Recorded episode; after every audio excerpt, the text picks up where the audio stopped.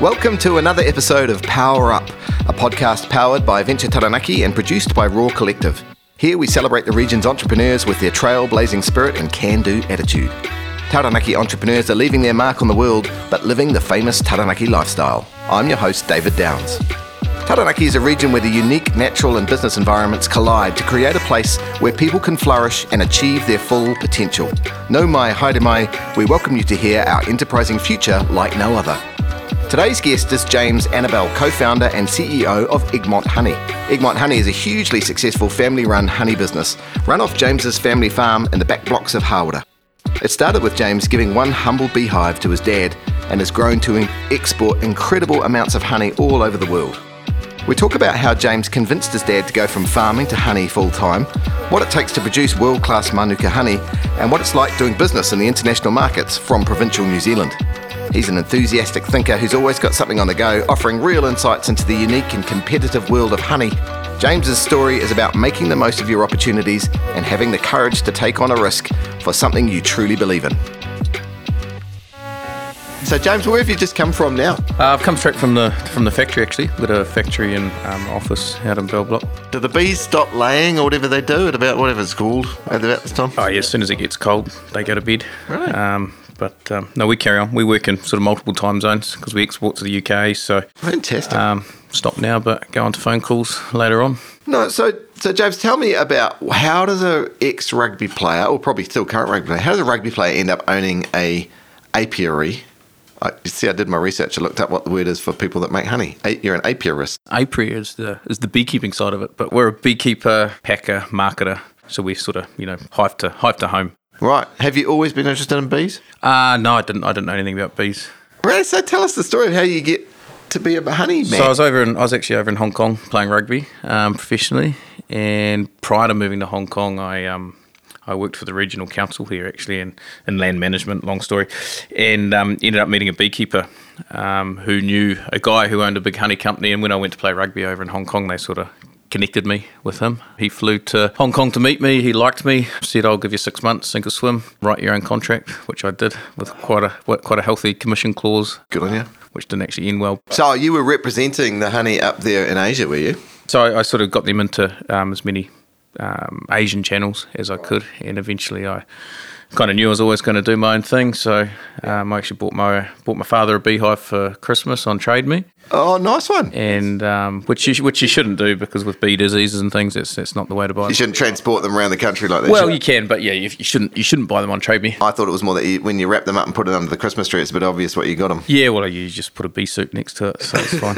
not, not the ideal way to buy it. But anyway, from, from there, I left where I was working, and a month later, we had 100 hives. We now have 4,000, and we sort of buy and sell honey from all over the country as well. So we trade around between, I think this financial year we'll do between 1,000 and, and 1,200 tonne of honey traded. Ton of honey. How many is that in little pots? Just give me a little bit of a feel. Oh, for we pack in 250, 500, and 1 kg pots, so Wow. a fair chunk of them. So thousands and thousands of pots of honey. Yeah. And where does that honey all go? Mostly into the international markets, or does it stay in New Zealand? No, no, most of it's um, exported, so we're pretty well spread across around, 20, Ah. around 20. Is that a honey joke? Pretty well spread. Yeah. So I'd see what you did there. It was good. You're good like that. I've noticed that. I've- Sharp. yeah. So yeah, the international market. And I'd imagine the reason for that is because you you're mainly Manuka honey, aren't you? Mostly, yeah, we do all New Zealand honey. Um, and we actually do large volumes of just normal, you know, multi-floral honey into Australia, UK, places like that. But but um, predominantly, we're a, we're a Manuka honey company. Yeah.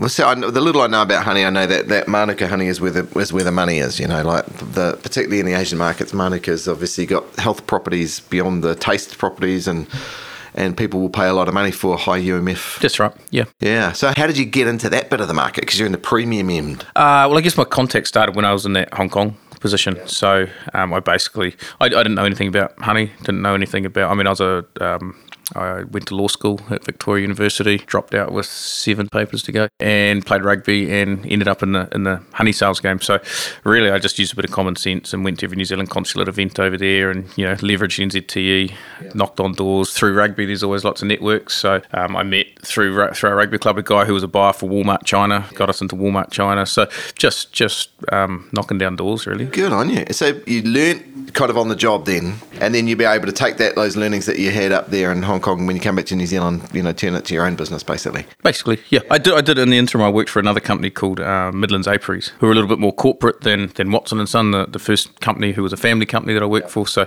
a blend of knowledge that I gained from both of them helped me set up my own business, and, and away I went. Just go back a little bit though, because that university thing's interesting. So you did it. You were in it in doing a law degree, but obviously playing a bit of bit of rugby on the side, and you look like you might be in you know in the front pack somewhere. Yeah, I was a, I was a hooker.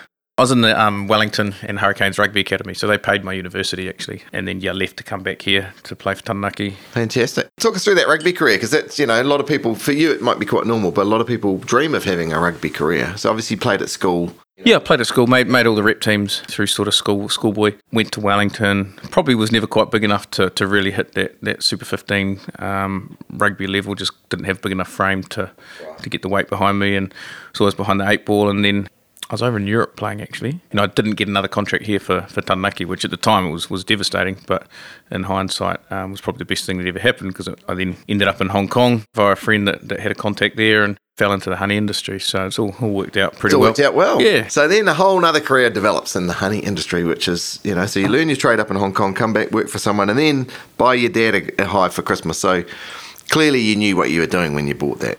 I mean, he's a you know lifelong agriculture farmer, so it was a pretty easy transition for him to go from you know being a sheep and beef farmer to, to being a beekeeper. Because I mean, it's, it is quite a technical role, but he had a great eye for it. You know, sort of the the working together, the full trust, because it is a hard side of the business. The beekeeping side is a really hard side. So having him to support that initial kind of hive growth was was really important to our you know key to our success. Yeah.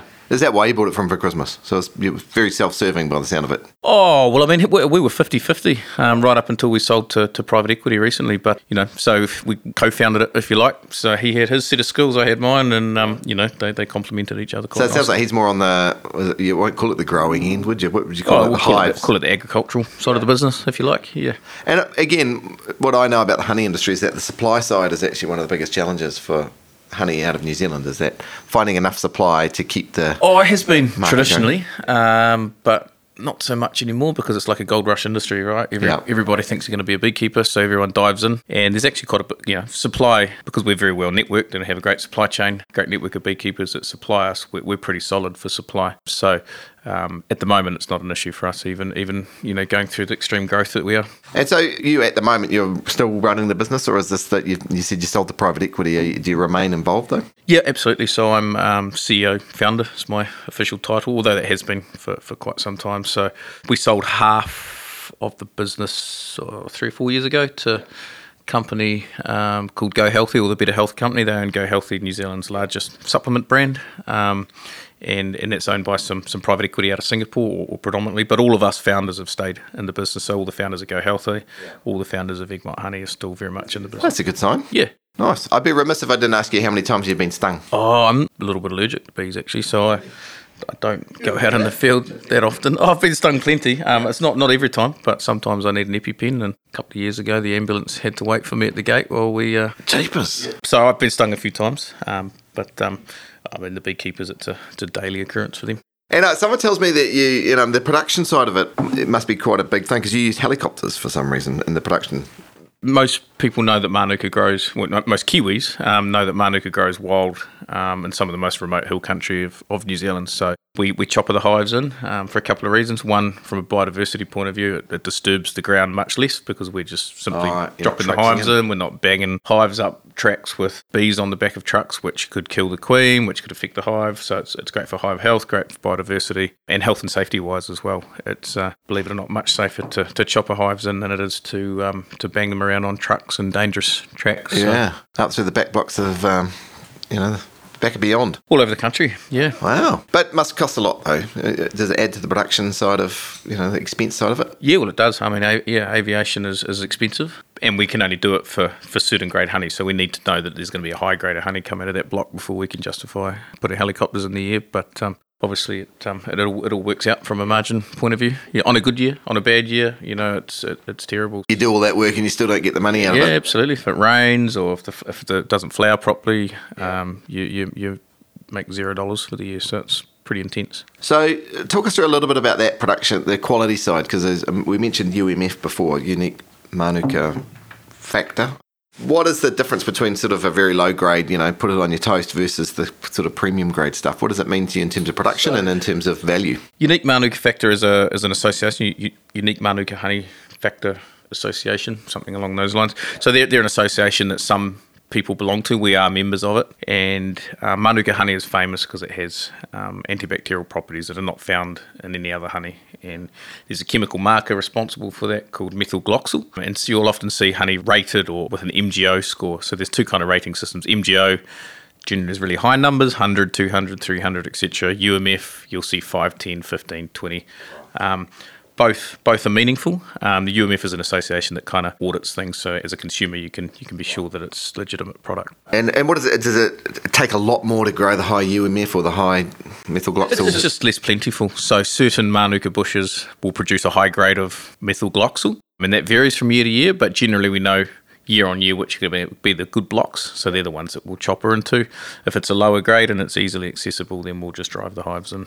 Okay, and then what's it means in terms of value to you? Like financial returns? Well, obviously the higher MGO honey, obviously you know better returns, but we're spread right across. So we'll do we'll do close to forty. Well, we will do forty million in revenue this year. Oh wow! And you know we only started the the brand itself in, in 2015, so we're seeing seeing some rapid growth for our yeah. company. But we're spread right across all, all different types of honey. Let's talk about the brand because the brand Egmont Honey. I mean, Egmont's obviously was the traditional name for, well, it wasn't. The traditional name for Mount Taranaki was Taranaki. then it had a while where it was called Egmont. Now it's Taranaki again. You got to be careful here. Who was this bloke or blokeess? I believe it was he was the Earl of Egmont, but um, you know, I, I, don't know huge about his. It was obviously important enough that someone thought they were naming a mountain after him, and then realised it was already had a name. Yeah, so so Maunga Taranaki, I think, is is you know the correct, but. Um, know where where were Egmont Honey before um, you know some of that controversy came about, and um, you know we know we're not perfect um, being named Egmont Honey, and we're looking at at different things we can do.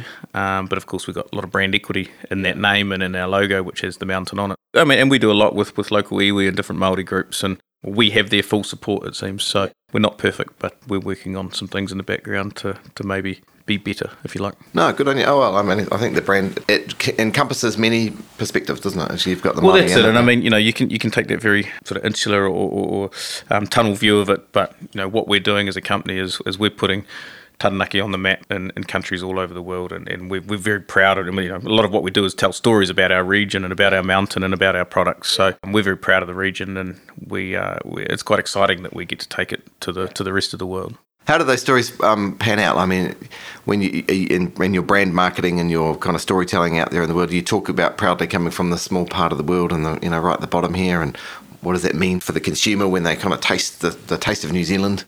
Yeah, absolutely. I mean, we've just talked about choppering hives into some of the, the most remote forests um, in the world, and um, you know we do a lot of storytelling with video and you go into somewhere in China and you try and explain this, they can't even comprehend what you're talking about. So we use a lot of video got a, a, series on our on our website called Meet the Manuka Makers, and that's a ser- it's a five part series of just different people that are involved in the business, from the chopper pilot to the to the farmer whose land we have hives on, to my father.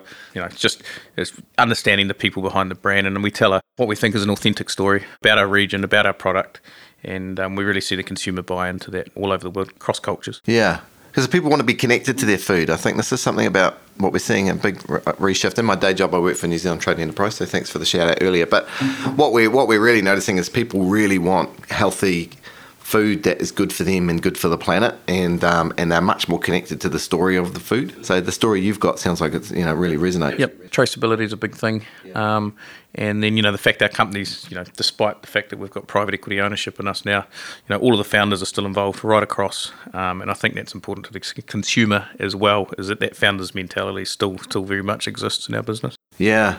And it was a father son business there for a while? Yeah, and I mean, it still very much is. Toby, Toby's still heavily involved. He runs the beekeeping side. I, I run the, the, the whole company, if you like.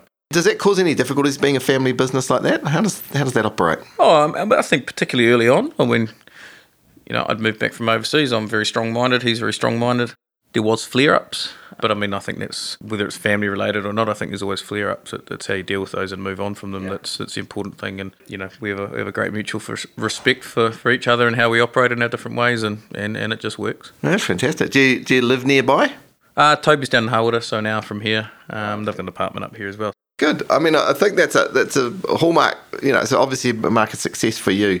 Tell me about your younger years. Was your parents uh, were they entrepreneurial? Were they business minded? Did they kind of instill that in you from an early days? Yeah, I think it probably possibly even goes back to like my grandfather's era, if you like. Our family was originally the pioneers of the the Waitotara Valley.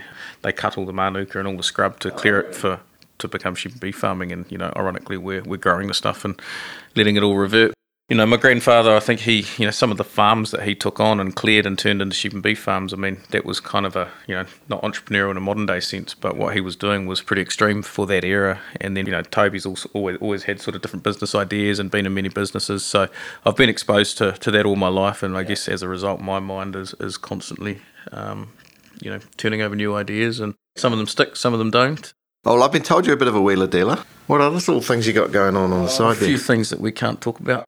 There's a couple of cool food products that um, hopefully we can launch um, early next year.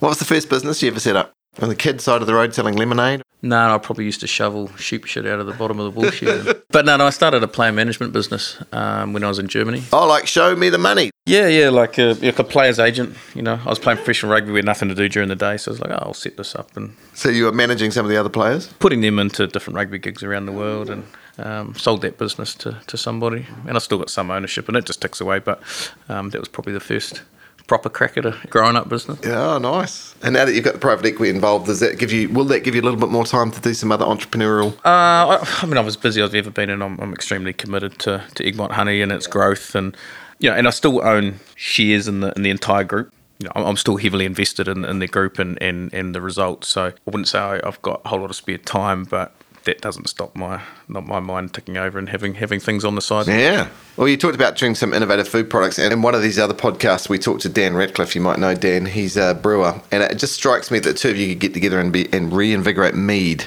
We did a um, honey brown ale collaboration with Shining Peak six months ago, which went really well. Yeah. yeah. Yep. Sold out. So there's, there's different things we can do. We do one with Juno Gin, another another local company. So we're quite quite into the collabs. So it's good to see the local collaboration. I mean, is being from Taranaki an important? I mean, clearly you've you've put it on your on your logo, but is it an important thing for you to be from Taranaki? Yeah, I think it is. Yep. Yep, absolutely. I mean, and we launch well, we did launch, and we're about to launch a refresh version of our vitamin mineral sort of supplement range. But a big part of that is actually telling the Taranaki story. That, that's quite an exciting thing that'll be coming to, to market next year. What is it about here that you like? You know, living here, being here. Good question. I talk about it all the time actually because I spend a lot of time in, in Auckland and, and prior to COVID overseas. But it's always a great place to, to come home to. You know, I can quite easily take the boat out, go fishing, or we can go for a hunt or head up the mountain. Not that we do that enough, but it's just got everything recreational that you need, um, and it's great detox from, from the big city when you, when you come back from there. So, oh, I love this place. Yeah you know, you've been around the world. It sounds like you've, you know, you've been in Asia, Europe, other places, and you've come back here. So there's clearly something about this place that's pretty special for you. Yeah, I mean, I think it's just that. It's just the the recreate. I mean, I know from a tourism point of view, it's a really hard thing because there's no you know billable tourist activities to do because yeah, all the good things so are free, right? Free, so yeah. it's yeah, it's hard to get a cruise ship to stop here because no one can make any money out of the place. But it's um, I think that's that's part of the beauty of it. Do you think your family will stay here? Yeah, well, well I mean, personally, myself and my wife, we're building a, a house at the moment in, in, New Plymouth. We're here for the long term. I can't see my family going anywhere. So, and and you know we've got a factory here. So despite the um, the changing ownership structure over time, um, we're very much a Taranaki company, and um, we've ingrained that in our story. And I don't see us going anywhere. So, James, what do you think is the future for the Taranaki region economically? Uh, economically, well, I mean, I guess food is where my passion is. So I'd like to think that you know, to the diverse range of food options that we have here, whether it be dairy, you know, honey like us. Um, you know, we are just talking about it before. We got, you got brands like Yarrow's, um, great, great New Zealand brands. So I'd like to think it was in food, um, but I, I, also recognise and respect that oil and gas is, is, something that we're strong in, and I think it's something that um, the region needs as well. So in the food front, though, it's been interesting to see the, the growth of high value food products. It's not just about you know volume anymore. It's much more like what you're doing with with niche specialty food products? I mean, we've got great primary production, but what, what excites me more is, uh, yeah, putting putting that sort of secondary factory marketing um, power in behind the region. And, and Venture Taranaki have done a really good job. I mean, they ran a, a stall at the um, food show last week yeah. and, um, you know, had some really good Taranaki companies there. So yeah. hopefully that continued support will, um, will pay dividends in the end. So it's interesting because you take the production side, then you think about how you're going to value add through brand, through distribution, storytelling, like you were you were mentioning. So you add that all together, you get a much higher premium for your products. Absolutely, yeah. But uh, given that most of your products are exported, is it difficult for you to have to travel internationally all the time? I mean, clearly at the moment it is with COVID, but even in normal times, do you find yourself having to get on a plane a lot? Oh yeah, huge. And oh, it's a love hate thing with travel. You know, you sort of get back here for a few weeks, and you're like, right, where to next? And then you get there, and you're like, shit, I can't wait to get home. And so it's constant, you know, love hate with travel. And it's been quite interesting with with COVID, not traveling, and interestingly, it hasn't hasn't really had an effect on the business at all. Zoom is an amazing tool. I, I, quite often tell the story now. You know, if I had a meeting at, you know, I had a meeting the other day with Holland and Barrett, for instance. If we were having that meeting in a meeting room, we'd have a 20 minute slot and you'd be chased out at minute 19 by the next people coming in for a meeting. And we had a meeting the other day with a with a buyer from there, and he was halfway through the call and his son came back because he got a flat tire on his bike and he goes hold on a minute i'm going to jump on the phone. And so he's driving his son to school yeah. while having a zoom call with us. So you're actually getting more time with them in a more kind of relatable personal situation. So you're actually building rapport. Yeah um, whereas in a meeting room, um, not dissimilar to this room, you don't build a lot of rapport no, in 19 minutes. It's like, it's like, speed dating, right? So, yeah. Um, it's been it's been quite good. Yeah, I've heard a lot of New Zealand businesses say that it feels like it's leveled the playing field. That we've all got the same equal opportunity to connect to investors or customers or channel partners or whatever it might be. I mean, I think it's a bit hard. I mean, they, these are established relationships. Yeah. So you're building more and more rapport. But I think from a from a cold call point of view, it, it's certainly you know as soon as things are back to normal, I'll be on a plane. Put it that yeah. way. Yeah. yeah. Still very important it's important, but it sounds like you act as that bit of a bridge between the Taranaki story, which is you know a key part of your value proposition with the international market. Because you yourself are kind of an ambassador for Taranaki. Do you put on the uh, the rugby jerseys? And oh, no, definitely not.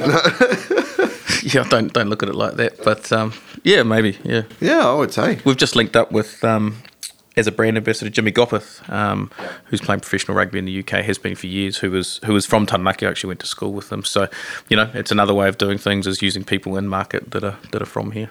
Do you ever think about the fact that you're you're a kid from the back blocks of Hara or Hara, as we used to call it, and yet you've got this global multinational successful company, pretty pretty out there. Yeah, I mean, I don't sort of yeah think about it like that, but there's um, I just look at the goals that there's still to kick, and um, you know we. Uh, got a lot of shelves that I still want to put honey on.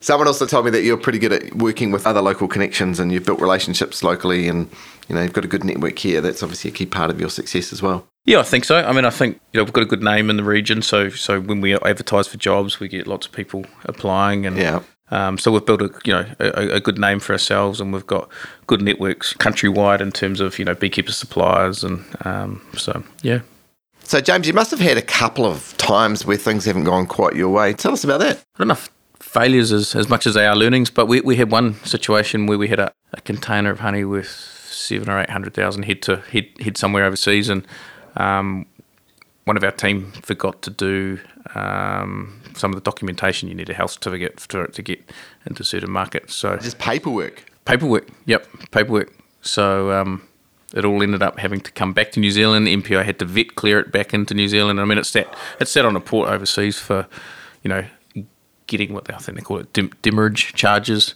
Um, so, you know, that was quite an expensive. You know, we had to put new containers, and so things like that are quite are stressful. Insured for stuff like that, or is that just on you? No, there was no insurance for that. We um we did try, but I mean we just we just talk about it all the time. We refer it to it as the as the roller coaster at Egmont Honey. You know, one one minute you're having a seven hundred thousand um, whoopsie. Yep. Um, next minute you're getting a new piece of business with a major supermarket in Australia, you know, so you have days of the highs and lows. If you count any given one of them, you know, too much or too little, then you know you get you just got to look at the what's the trend here. Yeah, and the trend is growth overall. Well, exactly. Yeah, yeah, more wins than, than losses. Where do you get advice from? Do you have a have you had a board of directors or an advisory board or mentors over the years? So I mean, if you look at you know the Better Health Company, they're they're a big as a group we're, we're you know very large and they've got you know I've got the founders of Go Healthy. They're extremely successful business and exited to private equity. I sit on their board as an observer, so the the um, our directors fly down from well did fly down from Singapore once a quarter, so I'm exposed to all of that. So I'm exposed to private equity. I'm, I'm getting um, I mean I'm learning a lot that I, that I as I say I wouldn't have had if I'd just been solely a Taranaki um, business. So yeah, that's, that's gives you that wider perspective. Gives you a different perspective on things and um, gives me a sounding board as well if I want to ring up you know group CEOs in Auckland or anything like that, I can I can jump on a call and and um, and get advice from them anytime I like. All right, I've got. I'm going to do my uh, my my top ten rapid fire questions now. So this is just to just to learn a little bit more about you and Taranaki. So this is rapid fire. You, you can't think too much. All right. Best place to get an ice cream. Oh, it's that dairy down the road that's on TripAdvisor, isn't it? What's your best surf spot? I've got a surfboard that's never been used. so your garage then is the best. yes, my, my garage is where the surfboard is. All right. Best late night location. Ooh, Shining Peak. I'm off there straight after this. So Okay, right, let's okay. get these questions out of the Yeah, way. exactly. Uh, best lunchtime activity. Um, Shining Peak. Again. Okay. Good. Right. I can see a pattern emerging. Favorite beach. Good question. Uh, Back Beach. Back Beach. That's good because my wife, she told me that everyone would say Back Beach, so that's good. All right, if you were going up the mountain, and it sounds like you do, do you go north side, Stratford side, or you head straight for the Ranges? Uh, we go up the Dawson Falls side, actually, up to the Wilkies Pools, and um, and we swim in the, under Dawson Falls. Nice. Favourite summit? Shark's Tooth, Fanny Fantham's, or Paratutu? Mm, Paratutu is the only one I've done. Okay, gosh. Well, add these to your list then. Uh, best annual event in town? Do enjoy WOMAD. And okay, finally, when you were at school and your school assignment was to write a poem about the mountain, what was one word you would use to describe the mountain? Rugged. Oh, that's a good word. You're a bit rugged yourself. Look, I mean, thank you so much for um, for all your wisdom. It's amazing to hear a story of such success. You know, from so. I have to say, it's a little unlikely. You know, a rugby player, failed lawyer turned rugby player turned you know beekeeping slash honey making. You know, you seem to exude success. Yeah, it's been a it's been a good story. Been an exciting ride, and, and like I say, there's there's there's so many um, unkicked balls that I uh, you know have in the system for for Egmont honey. So hopefully the exciting ride continues. I can see it. Well, good luck to you on that journey, my friend. Kia kaha. Cheers. Thanks so much for listening, and a special thanks to Venture Taranaki for making this all happen. I'm sure some of you listening will be guests on this show one day. So if that is you, make sure you check out Venture Taranaki's Power Up website and get in touch with one of the team. No matter where you're at on your enterprise journey, Venture Taranaki is able to support you and help you power up your idea, your existing enterprise, or your startup. They offer awesome services such as one on one startup clinics, mentoring, workshops, business and investment advisor support. This podcast has been proudly produced in Taranaki by Raw Collective. And lastly, please review and subscribe. It helps others find us. Ka kite.